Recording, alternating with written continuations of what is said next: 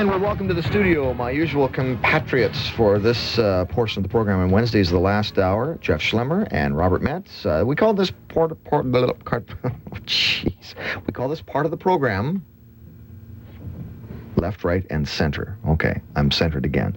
Um, and its purpose is to explore from a philosophical point of view some of the major and sometimes not so major issues of our society today, just to give you a sense of uh, where people are coming from. Now, we want to say it at the outset that uh, none of the three of us here, I think, are entirely comfortable with the labels of left and right, or even the center part, because uh, people of goodwill um, I think, tend to look for solutions to society's problems. And sometimes those lines get really muddied. Sometimes uh, left and right mean nothing in terms of trying to reach a solution.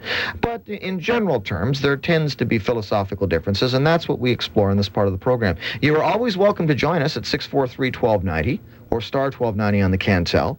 If you hear something with which you disagree and you want to comment, or agree and you want to comment, or you want to ask a question of either or both of our guests, you're always welcome to join us. 643 1290 and star 1290 on the Cantel. Jeff Schlemmer is here this morning representing quote, the left, and Robert Metz is on, quote, the right. Gentlemen, uh, this morning I want to take a look at the issue of taxation in our society today. Um, I think a universal concern that taxes are too high, um, but many people beyond that, I think, are very ambiguous about the role of taxes. If even if they felt they, you know, that the money was being spent wisely, they're still uncomfortable with the idea of the government saying, "Give me your dough," um, and not give me your dough if you feel like it, but give me your dough or go to jail. Uh, Robert, let me start with you today. Is there a positive role? Is there a meaningful role for taxation in our society? I, I can relate to the ambiguous feeling that people have about taxes because on the one hand, we all recognize that government requires revenue in order to exist, and we do need a government. On the other hand, we do have government that in certain areas is out of control, and the spending is just not in a position to be able to be controlled.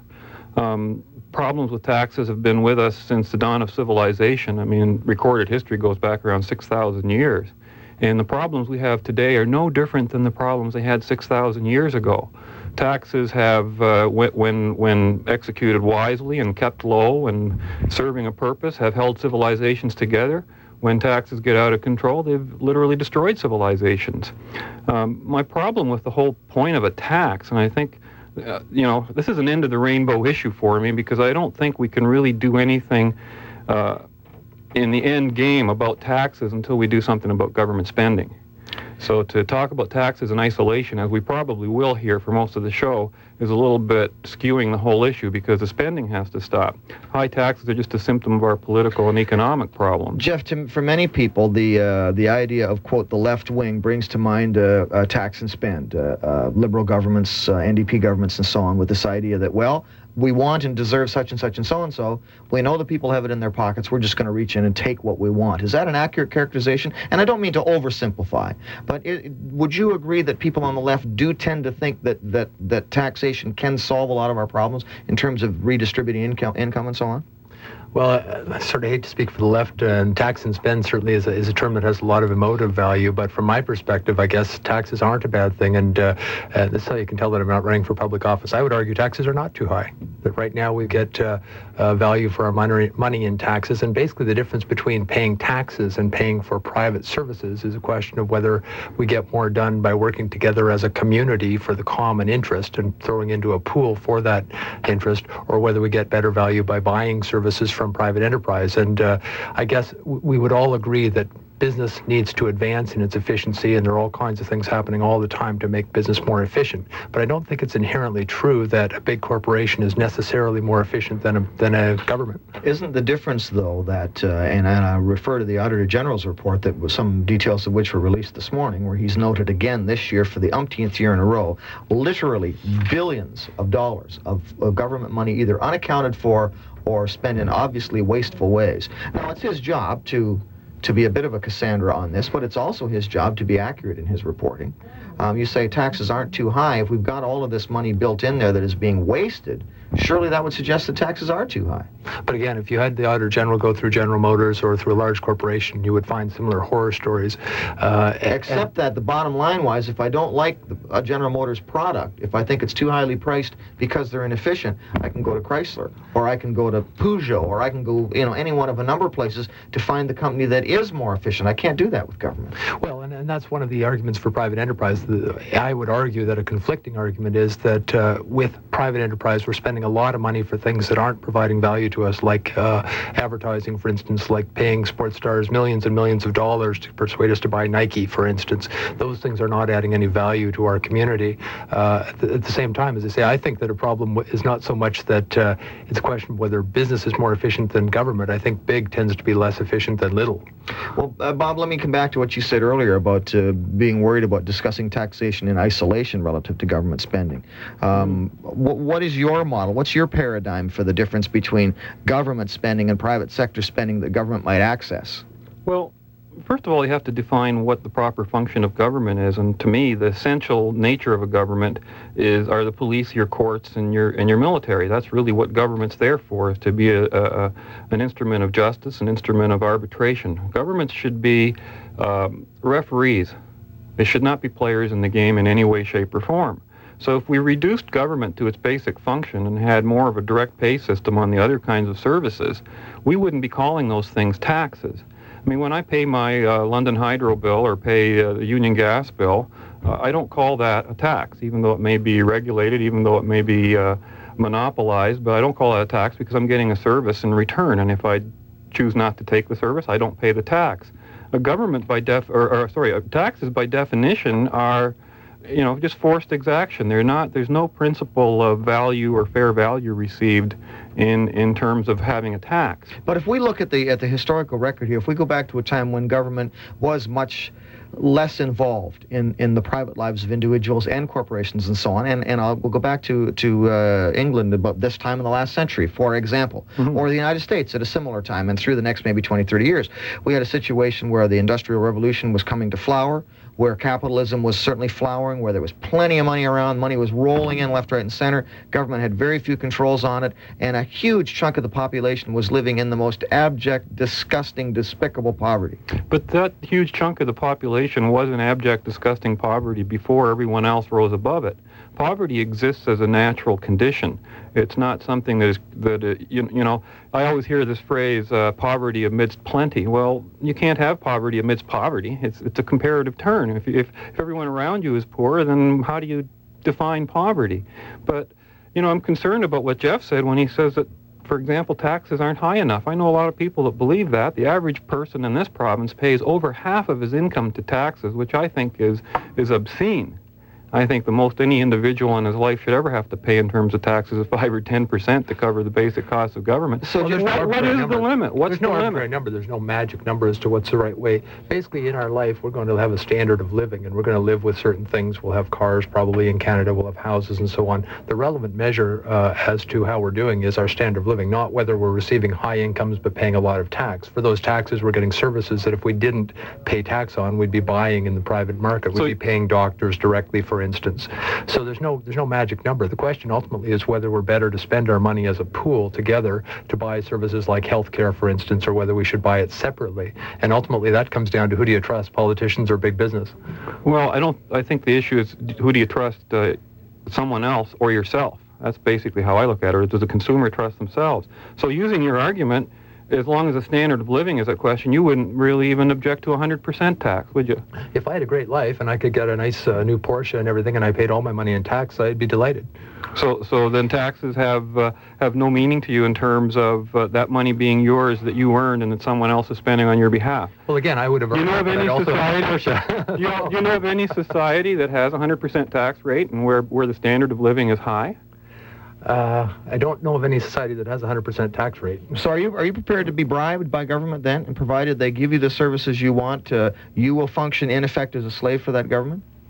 Well, I guess it depends how you define slave, and uh, one of the questions again is uh, one of individual choice. Well, if you have no control over the money that you earn, if you have to go out and work and you have no control over that money, and that would be the case in a situation of 100% taxation, then you are a slave to the government. But it depends how you define that. Like, for instance, with your car analogy, you say that, well, we can choose a Chrysler or a Ford or whatever. I would argue that realistically, you're going to pay a similar price no matter who you buy from. If you're buying this year, you're going to be paying an average of 6% more than you were paying this time last year. Uh, there's not really choice. You can choose your color of your car. There's nothing to say that in a government model, you couldn't have different types of cars to fulfill different needs. But you so could on. choose not to buy the car this year, and you can't do that with your taxes. Oh no, but it, it, say again, if you had a system where you had 100% taxation, but government was going to give you a car, they would presumably you get a car at an appropriate time. But if you're going to argue that there's mass inefficiencies in governments that have tried to do this in the past, like the USSR, for instance, yes, there are. They've done a very bad job.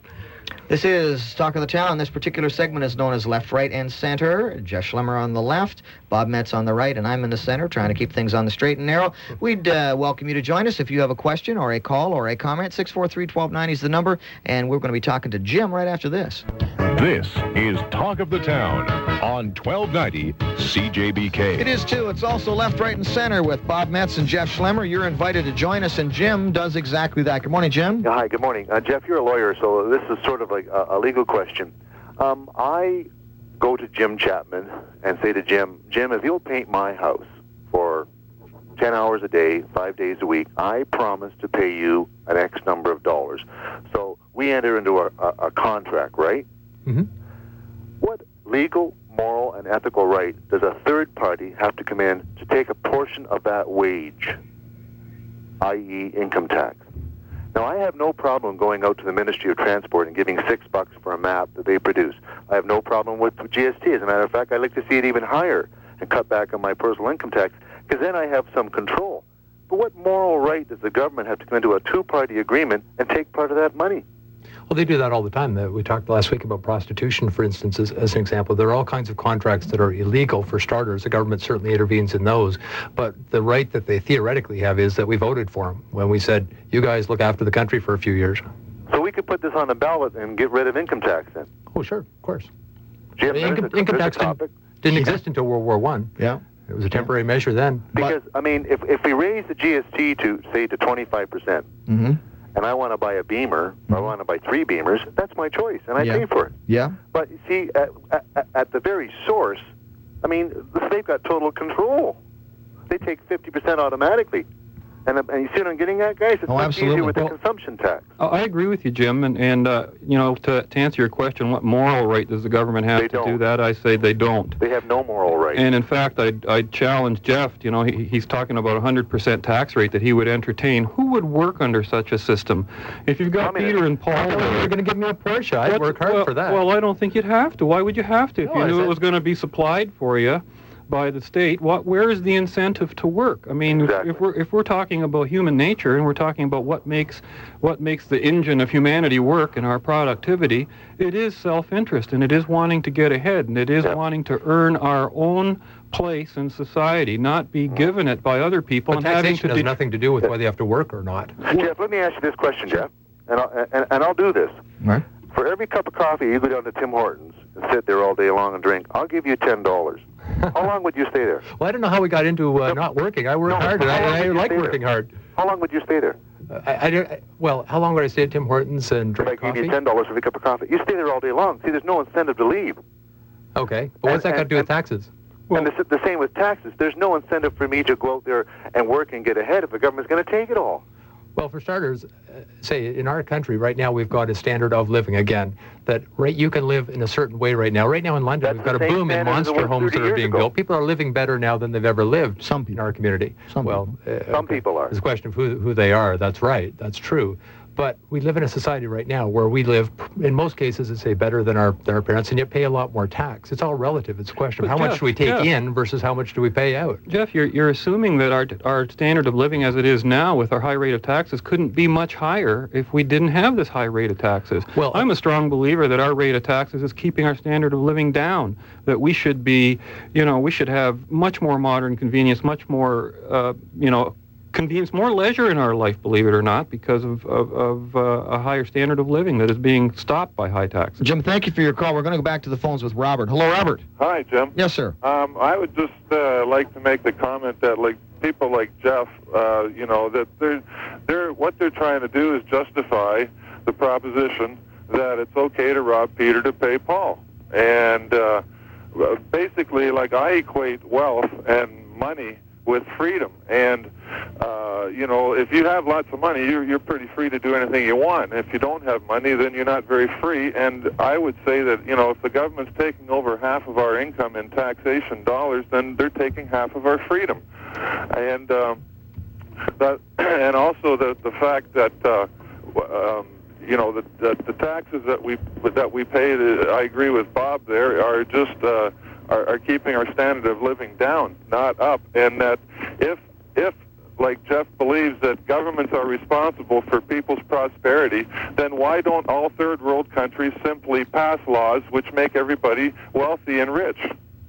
Okay, I'm not sure how, how governments are responsible for prosperity, but what we're talking about here is whether we're better off getting things that we want in our lives cumulatively together or whether we're better off going and buying them separately. That's the difference between paying for it know, through tax or through buying it from a company. But why, why don't you call a spade a spade? Like when the government allows private enterprise, but they don't allow to uh, dispose of the of the uh, uh, uh, of the wealth that you've created, then it's that, it's fascism. That's that's called, but nobody will call it that in this country. And if you don't believe that the government wants all our money, you should you should get audited sometimes, like I am almost every other year. I'm telling you, they want it all. They want it all. They, they only That's want another they only the allow system. people to, We can to talk earn about the that. money so that they can get their so that they can get their hands on it. Yeah, thanks for the call today, Robert. It's good to hear from you, sir.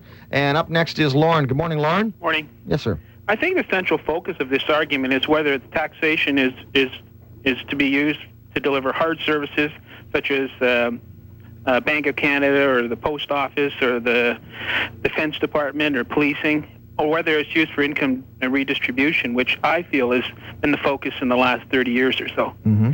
And uh, and I think that's what irks people. And and there is a disincentive to work. Maybe if there was a flat tax rate or something like that, maybe there would be more more of an incentive. Well, Jeff, what about that issue of income redistribution? Because again, that's a that's a, the- uh, a topic that is generally associated with people on the left side of the political spectrum. Generally, not entirely, but generally, the the assumption is that people on the left are people who do favor some sort of income redistribution, take from the rich and give to the poor. Is that Yeah, an well, accurate characterization? Uh, well, I guess it, it depends sort of in what direction we're talking about. Certainly, there's been a substantial redistribution in the last 30 years through the tax system, and that is that if you're wealthy, you basically don't pay any tax. And uh, I've got all kinds of colleagues who are tax lawyers who make sure that you don't pay any tax. You pay them a lot of money, but you don't pay tax. Um, I ha- my tax prof, though, in law school, always said that that was a real bad idea, that the tax system should not be used for social purposes. It should be used to gather revenue. And he said that the reason the Tax Act is uh, several inches thick is because government has always used it as a way of trying to accomplish social goals when what it really should be there for is just a way of gaining revenue. And then it could be extremely simple. Do you agree with that? Well, I think that's a great idea. Uh, can I just make a comment Yeah, on quickly, that? quickly, if you would, Lauren. Yes. Um, well, i i the taxation policy is used as a tool for, for many reasons, for many things, and to uh, spur economic activity in certain areas. I remember in what was in the 70s, there was the move, the movie industry. If you could, if you uh, place your money in a totally Canadian production, uh, it was 150% write-off, et cetera, et cetera. But getting getting back, you mentioned your tax lawyers, and I'd just like to throw this out to you, and then I'll hang up. Uh, what about the idea of a flat tax? Maybe uh, I agree with you. I think it's terrible that uh, people making uh, large sums of money can somehow find. I don't won't use the word loopholes because they're there to be exploited. Uh, um, and perhaps let's not forget- make it let's- simpler. Let's not forget, though, the people Jeff's talking about are a teeny weeny, weeny, weeny, teeny fraction of the taxpayers Oh, I in this agree. country. I agree. But all I'm saying is, is that is that perhaps uh, what about the idea of a flat tax? Maybe you could discuss that issue. I'd like to hear what both of your uh, commentators have. Thanks for the call, Lauren. Bye. Well, let's look at that, Jeffrey. Uh, do you see? Is there a role for a flat tax in our in our modern society? Would it work? Uh, well, and I guess one thing you have to go back to with taxation is that every form of taxation is completely arbitrary. There's no rationale for why you tax income or why you tax gas, but you don't tax uh, bank transactions right now. You may, I'm sure you're aware, that there's a, a strong move right now to try and suggest that uh, that uh, stock transactions should be taxed. And uh, so there's no there's no rhyme or reason to what we tax and what we don't.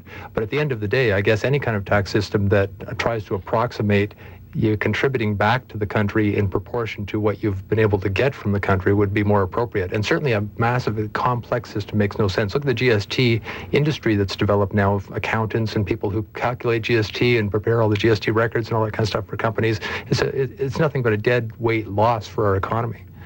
That's bad. No, you see, this is where I see the left wing not understanding the wealth creation process at all.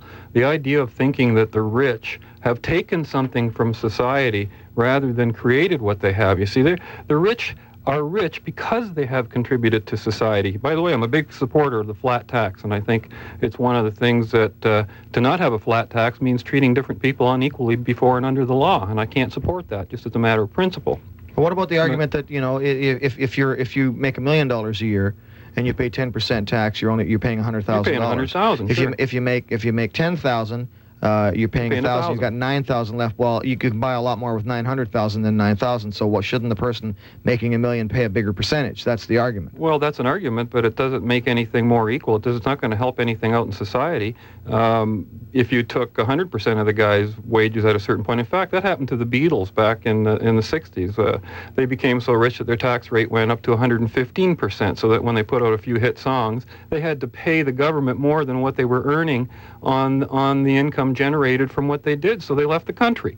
And that's how they taught a lesson to Britain. And that's what's going to happen to every person who's productive, who's going to find himself treated unfairly before and under the law. I have no problem with an exemption from taxes for, for the first X thousand dollars that people basically need to survive in terms of that.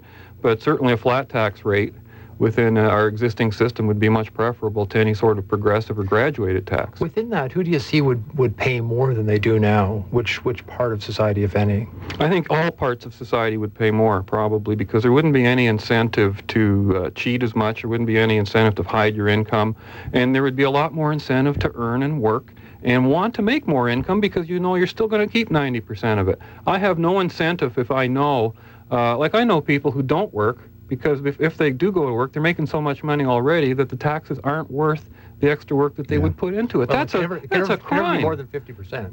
We have uh, the highest uh, marginal tax rate in Canada is 50%, so it can't be more than that. They're getting to keep at least half of what they have. Well, yeah, but there's all kinds of hidden taxes out there. Don't get me wrong. Know, they're paying GST. They're and why would you want to work for half of what you're earning anyway? I mean, if you're already making a lot of money, and I know people like Bob, this kind of people Bob are talking about, that uh, that have the opportunity perhaps to contribute more to society, to economically and otherwise, they look at it and say, at this rate, I'm already at the mar- the, the maximum marginal tax rate. I only get to keep 50 cents of every dollar right. I earn. Who needs it? I'm not going to bother. Well, how does that benefit the economy? I guess there are two issues. One, just before I leave the question of the flat tax, I think I heard you say everybody would pay more tax under a flat tax system than they do now. I don't see how. Well, I think the government would get more revenue from from a flat tax system because there'd be uh, less ducking. There'd be less ducking. There'd be less. Uh, I mean, just flat tax. Even the bureaucracy would be cut down to practically nil. Uh, you just report your income times 10% after your basic deductions. You can still have all those those those exemptions and mm-hmm. deductions for certain things, and period. That's it. You don't have to. You don't need tax lawyers. You don't need all the rest. Okay, let's go back to the phones. Andre has been waiting. Good morning, Andre. Good morning. Yes, sir. Um, I was reading a book, and I don't know if you've read it, Jim, or perhaps Bob has. Uh, it's called uh, Free to Try. And, no, I haven't heard of it. No. Um, Who's it by? By uh, sort of an educational publication by the Foundation for Economic Education, mm-hmm. based in New York. Right.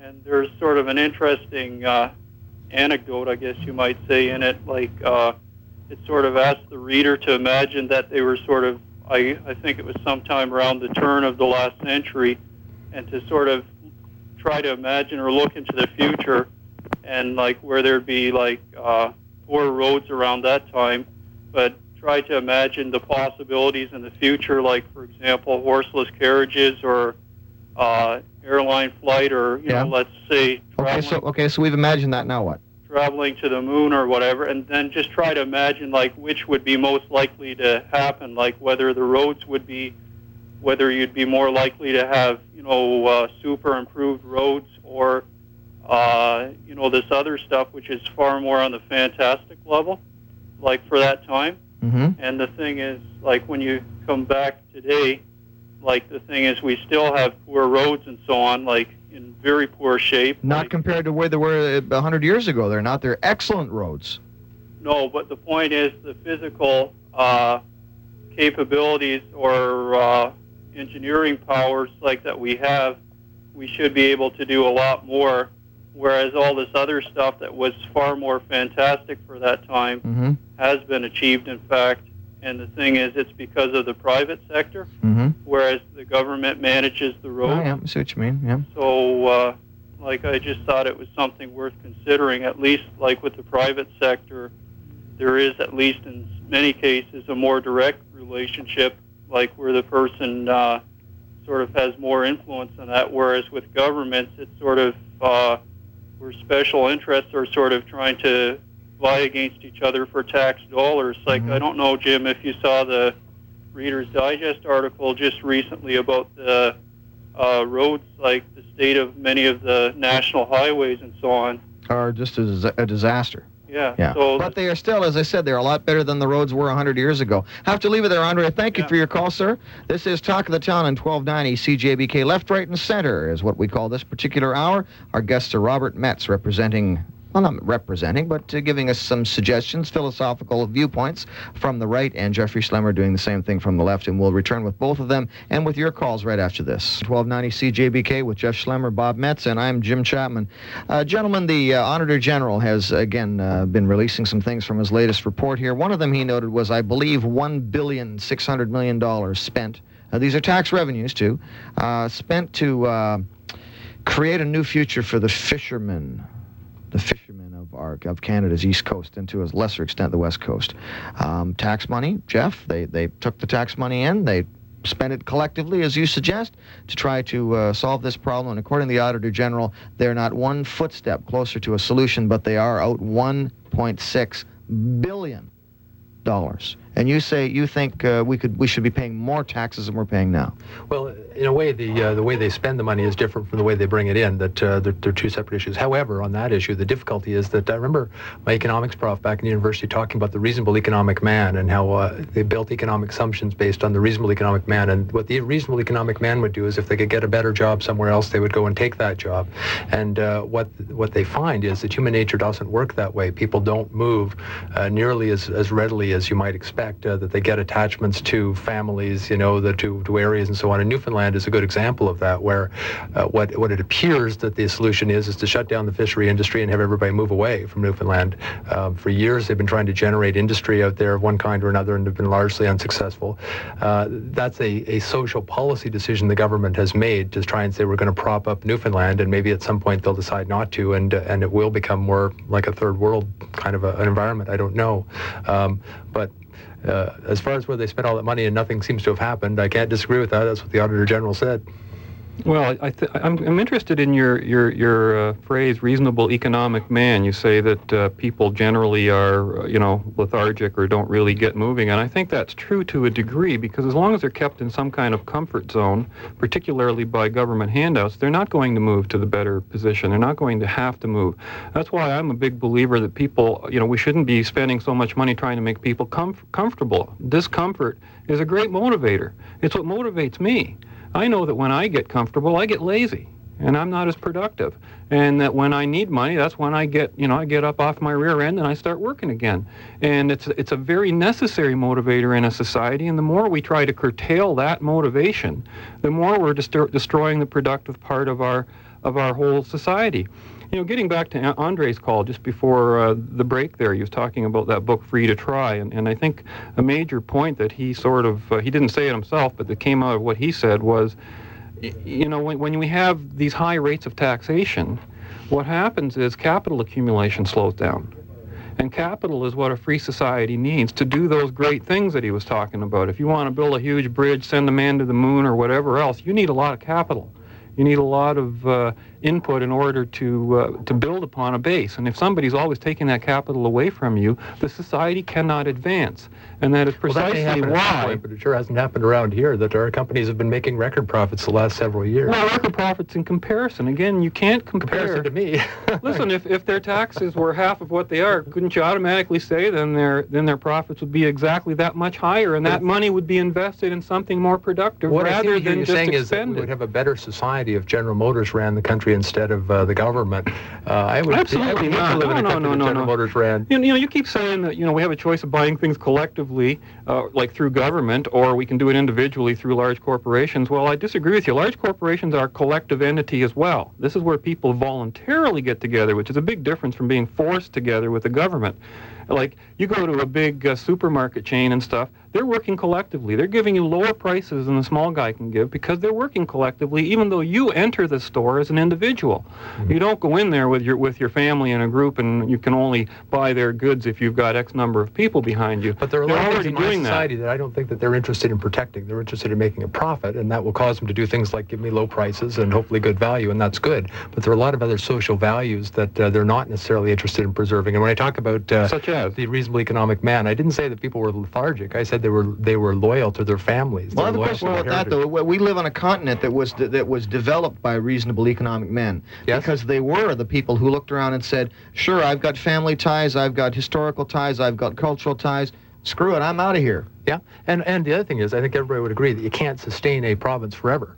You know, there has to be. If it's a transition, that's one thing. But you know, we had the example in Quebec of the looms uh, supporting these things. Mm-hmm. You know, forever. You, you can't. Uh, I don't think anybody was willing to support a province or uh, or municipality or whatever forever. They'll say we'll give you a start getting changed into something else, but we better recognize down the road that, as I say, there may be substantial changes in our society. But as I say, I don't like the corporate model of how it would look compared to what we have right now. Okay, let's go back to the phones, and the lines are open at 643-1290. We have Dan with us. Good morning, Dan. Hello, Jim. Yes, sir. Um, I'm not liking your program. Well, that's your privilege. Yes. Uh, hey, my family, three generations ago, came over the big water, Mm-hmm. and we are here now. Mhm. And there seems to be tossed around a lot of that. I would prefer that what you're doing with Bob and Jeff talks about today. I don't understand what your complaint is. Well, I don't really have a complaint, but there's been comments about what has happened in the past, taxation and Yeah, because 6,000 years ago, and let's talk about now. well, what do you want to talk about? Give it. Uh, point us in the direction you want us to go. My kids. What about them? Do you want to pay? Do You want to talk about teachers? Do you? Th- no, we're not talking about teachers. I. We're know. talking about taxes. Well, I don't like taxes. Well, I pay I pay too much taxes, mm-hmm. but I think those two gentlemen should sit down themselves and uh, if they do have family, stop looking into a history book Well, Dan, don't you And- think you can learn anything from history? Don't you think that we can learn from other people's experiences in the past? Do we have to keep repeating the same mistakes? You're saying that we should just throw away history, throw away the past, and worry about your kids. No, but No, I, no, I wouldn't say that, Jim. No, I would not say that. that wasn't me. That was Bob, by the Yeah. way. Oh, I'm sorry. That's okay. um, no, that's not what I'm trying to say. Is here we are. We're talking about Ontario, Uh huh. are we not? Well, we're talking about taxes in general. Yeah. Government's taking our money, Yes. whether it's municipal, in provincial, Canada, or and it has nothing to do with anybody else, any other country. Oh, sure Let's it does. talk about Oh, us. it has a lot to do with other countries. Our tax system in this country has a lot to do with other countries because it has to do with our competi- our ability to compete with other countries. I think you're going to find, Jim, that there's a lot of people out there that don't really give a you know what about other countries because they are trying to run their own household. Well, then they're then they're being very very uh, short-sighted and narrow-minded, and not doing their kids a favor. And you were talking about the kids a moment ago, there, Dan. Yes. We don't live isolated in this country. We're not isolated from the rest of the world, and I'm sure both of my uh, co-hosts today, on the left and the right, would agree with that assessment. We, we, we, this is not an island we live on here. I understand that, and there are things that leave this country financially for different reasons, and you've done a good job on pointing that out to people. But uh, I guess I would really want all three of you to narrow it down to what is going to be the solution. Well, that's what we're trying to find out, though, Dan. But I don't think any of us would claim that we necessarily have the solution today. Thank you for your call and comments, though. Appreciate it very much. Um, I guess you know, part of what we're trying to do here as we talk about these things is to try and come to some s- consensus or give you ideas about what the solutions are. But if any one of us knew absolutely what the solutions were, I, we probably wouldn't be here. We'd probably be out implementing them today. But it is a useful framework. My kids talk to me all the time about sort of what's going to happen 10 and 20 years down the road. What's the country going to look like? The deficit is the first thing I say. You know, we're going to be paying your deficit the rest of our lives in our taxes. And uh, at the same time, my comeback is, yeah, but I'm letting you use the 401 that I paid for for free now. Yeah. Uh, we've got a lot of uh, investment in infrastructure and education and all that stuff. But uh, down the road, it, it'd be interesting to see where we are 10 years from now. Uh, one of the big concerns I have is the rise of what I think is a huge new tax, and that is the prol- proliferation of lotteries. That is a, it seems to be the largest new source of government revenue. But that that's a ta- as one friend of mine, uh, Bill Prigram, says, that's a tax on stupidity. now stop and think about it, though. You know, and he- I think he makes a case there. The odds against you winning are astronomical, although nobody restricts you from doing that. But if you want to look at it as a tax, it is a tax on gullibility or stupidity, or a tax on wishful thinking. Well, Yes. lotteries and things like that are not taxes because they're voluntary. The the thing that makes a tax a tax government programs, though. is the fact that there's no value for the money you get, nothing guaranteed. Um, and that even applies, even this morning, Brian Costello, for example, on, on CJBK, talking about Canada Pension Plan. Canada Pension is just a tax. It's not a pension premium what- that you pay. And they've only got a two-year lead on the program right now, and the Chrétien government is trying to make that five years.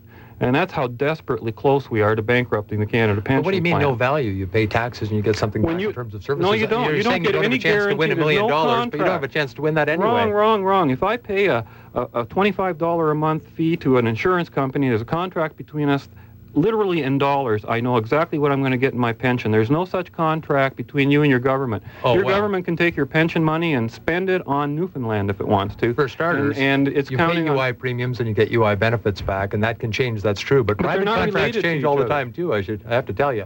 Well, they Insurance contracts change. change all the time. Well, sure, they change, but they change for different reasons. They change because of voluntary things or someone's not able to pay. I mean, these things do happen.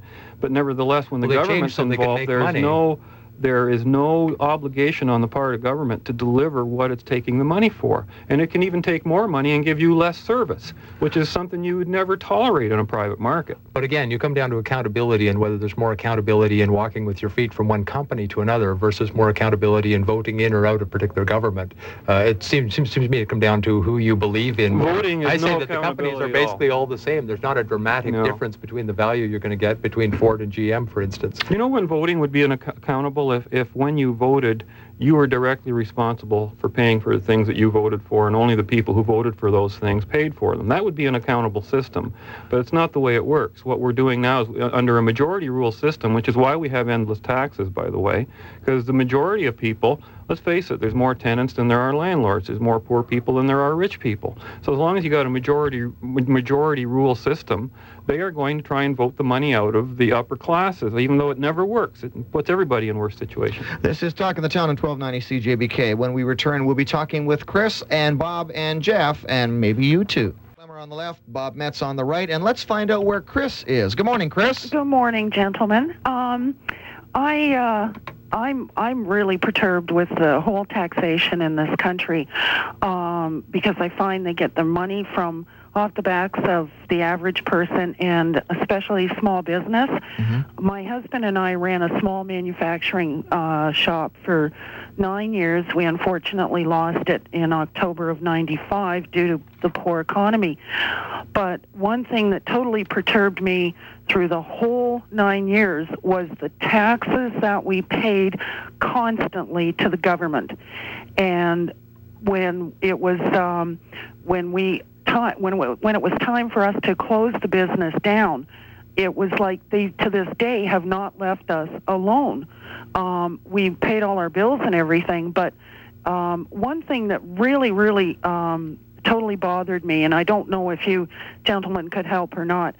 Um, during the nine years uh, being married to the business, I and I don't know. Sorry if this has anything to do, I guess indirectly with taxes, but I um, I paid UIC payments regularly because I was class- classified as an employee. Mm-hmm. I at the end of the business when we were just about broke, I collected UIC. Now I have to go to tax court to fight because they want all that money back. And um, I've mentioned this. I mentioned this to you, Jim, back in the spring. Yep. And I faxed to you a thing, but I guess it wasn't popular or important enough. I never did get a response. And I was wondering if. Um, Well, you faxed something to me and didn't get a response, or to the government? no, I faxed it straight to you. Well, fax it again. Make sure my name's on it in big letters. You'll get a response. Oh, okay, all right. Because I I find that um, the more people I talk to, the bigger the prob this problem is, and it's coast to coast.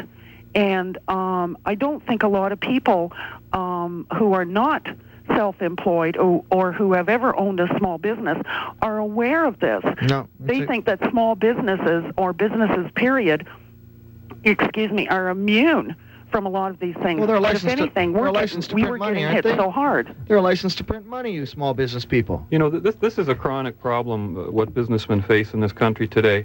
I remember the first time I started working in business, and we had to pay business taxes downtown, and uh, I couldn't understand what they were for. I could understand property taxes. You're getting your roads, you're getting your sewers. You know, the the price was exorbitant, but at least I knew there was something connected to it. I called City Hall and I asked them what what uh, what the business tax was for, and I was literally told by City Hall, the guy that answered the phone said, "Well, that's that's the fine for doing business in this city."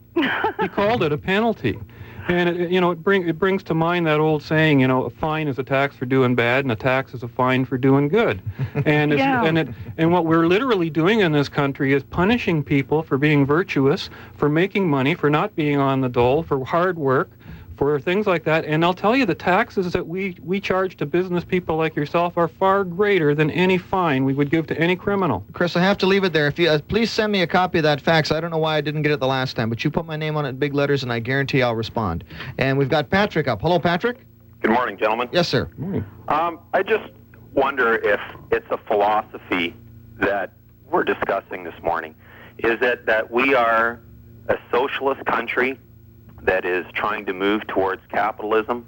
And if we are a socialist country, then all the government programs and expenses are just part of uh, enjoying the benefits of those. And taxes Well, let me ask are you- part of that. I don't want to pay taxes, but Well, let me ask a question of our guests here. Any, either of you gentlemen disagree that we are fundamentally a socialist country? It's very Uh, oh, well, one time maybe. Certainly not now. Okay. Oh, I would disagree implicitly. Look I at corporate profits right now. They're just uh, you know, I, I was record the best, levels. I was the best man at a wedding where uh, a friend of mine got married to a young lady from, from China, communist China, and there were a lot of Chinese people there. And we sat at dinner one time, and they were astounded that any Canadian would think that this was a capitalist country. They thought Canada was the ideal socialist country. This was about 10 years ago. And uh, because what they saw here was people getting benefits, and they still saw a relatively prosperous nation because we are a mixed economy, basically. And um, if you take a look, if you want to determine how socialist or how capitalist we are, I mean, you can argue about that all, all day long. You just have to, that's a personal decision, I think. But uh, when you have more than half of your income taken in taxes, I would say that we're more than half socialist, and that we would become fully socialist when Jeff reaches his perfect society where we all pay 100% tax. Patrick, let me ask you a question. Uh, Do you think we live in a socialist society? I believe we do. Are you uncomfortable with that as long as you get the services you want? No, I'm not. Okay, so But my question is, I guess, just for my own sake and my own discussions, is on the world stage, is Canada considered a socialist country or a capitalist country or a country in transition? I think you'd have to ask the people who who occupy the chairs on that stage, and I suspect you'd get different different answers Mhm. from different people, different observers, depending on their particular Well, point you- of view. Yeah, if, if they're if they're capitalist, they'll say that it's socialist. If they're socialist, they'll say it's capitalist. And- Thank you for the call today, Pat. Thanks. It's good to hear Bye-bye. from you. We're going to pause for just a second. Still time to have your say on left, right, and center right here on 1290. Um, couple minutes left here on uh, left, right, and center. I'm going to ask both of you guys, rather than a closing comment, I'm going to ask you to put your prognostication caps on, and in 30 seconds or less, tell me where you think we'll be on taxation 10 years from now. Will we pay more, Bob Metz, or less? I think we'll pay more, but it won't be called taxes. It won't be seen t- as taxes. We'll we'll see all kinds of other things called taxes. There's all types of them, uh, from user fees to whatever. Although user fees aren't taxes per se, but it'll it'll come down to people more paying for their own. But I still see the basic rate of tax being high. I, it's not going to go away for a while until the spending stops. Jeff Schlemmer, do you see any? Uh, does your view diverge from Bob's in any significant way? The trend the trend has been towards reducing spending, although at some point we've got to start attacking the uh, accumulated debt. So I think that uh, income taxes will decline somewhat, at least for the next five or six years. That's the trend. Uh, there are going to be lots of other forms of taxation, though, like let's say the user fees, lotteries, all that kind of stuff. Government spending is not declining dramatically. Uh, so uh, I think. Uh, 10 years from now will probably be basically the same, but they'll call it something else. Is it so bad, Bob, if uh, if it if they do turn it turn it into more user fees, where we do have the option of using the service or not? No, I think that's great. I think a user fee is a user fee, whereas a tax is a non-user fee, which is the silliest idea I could ever think of, to have to pay for something that you don't use. I don't think there's a long-term solution. I think uh, there's no such thing as a fair tax. Let's forget that idea right off the top of the, our heads. But but we should be shooting for the lowest taxes possible. I think we need a Taxpayer Protection Act. We should have flat taxes, visible taxes. Uh, I'm, I'm a big supporter of separating the taxing powers from the spending powers, as the Swiss do which is a totally separate system. And, and you cannot just cut taxes, though, and cut spending in government without giving choice to people. And I think this is a big mistake where a lot of governments are cutting spending in certain areas but not extending the necessary choice to people to make up for the loss in the spending. Our education and healthcare are perfect example. How long can we afford to go the way we're going? Jeff Jeff says he'd be happy to pay more taxes as long as he kept getting the goodies that he Well, wants. you're gonna, well, you know, like like uh, like Brian Costello says, our Canada pension plan's got between two and five years. If we want it to last longer, we're going to have to raise the taxes exorbitantly again, and uh, it's Your car insurance is going up by the same rate. well, mostly because of government regulation. I Oh, wouldn't no. say not because no, of it's people like me suing people. Well, if you want to take the blame for that, you But isn't right ahead. Uh, the, the automobiles? So part of that too is the increased cost and complexity of the automobiles. You can't fix them as readily as you used to be able to. Yeah, either. everything goes up. Yep. Yeah. Mean, there was a time when you pulled a fender off, put a new one on, the way it went. Or, or, you know, patched it and way it went. Today, you'd pick half the car and throw it away. Gentlemen, thank you. A pleasure as always. Jeff. Schlemmer on the left and Robert Metz on the right, on Thank left, you. right, and center on this portion of Talk of the Town. We do hope you will join us tomorrow morning for another edition of the show. For Ryan and Don and Jeff and Robert, please take care of each other. Mind how you go, and we will see you tomorrow. Bye-bye.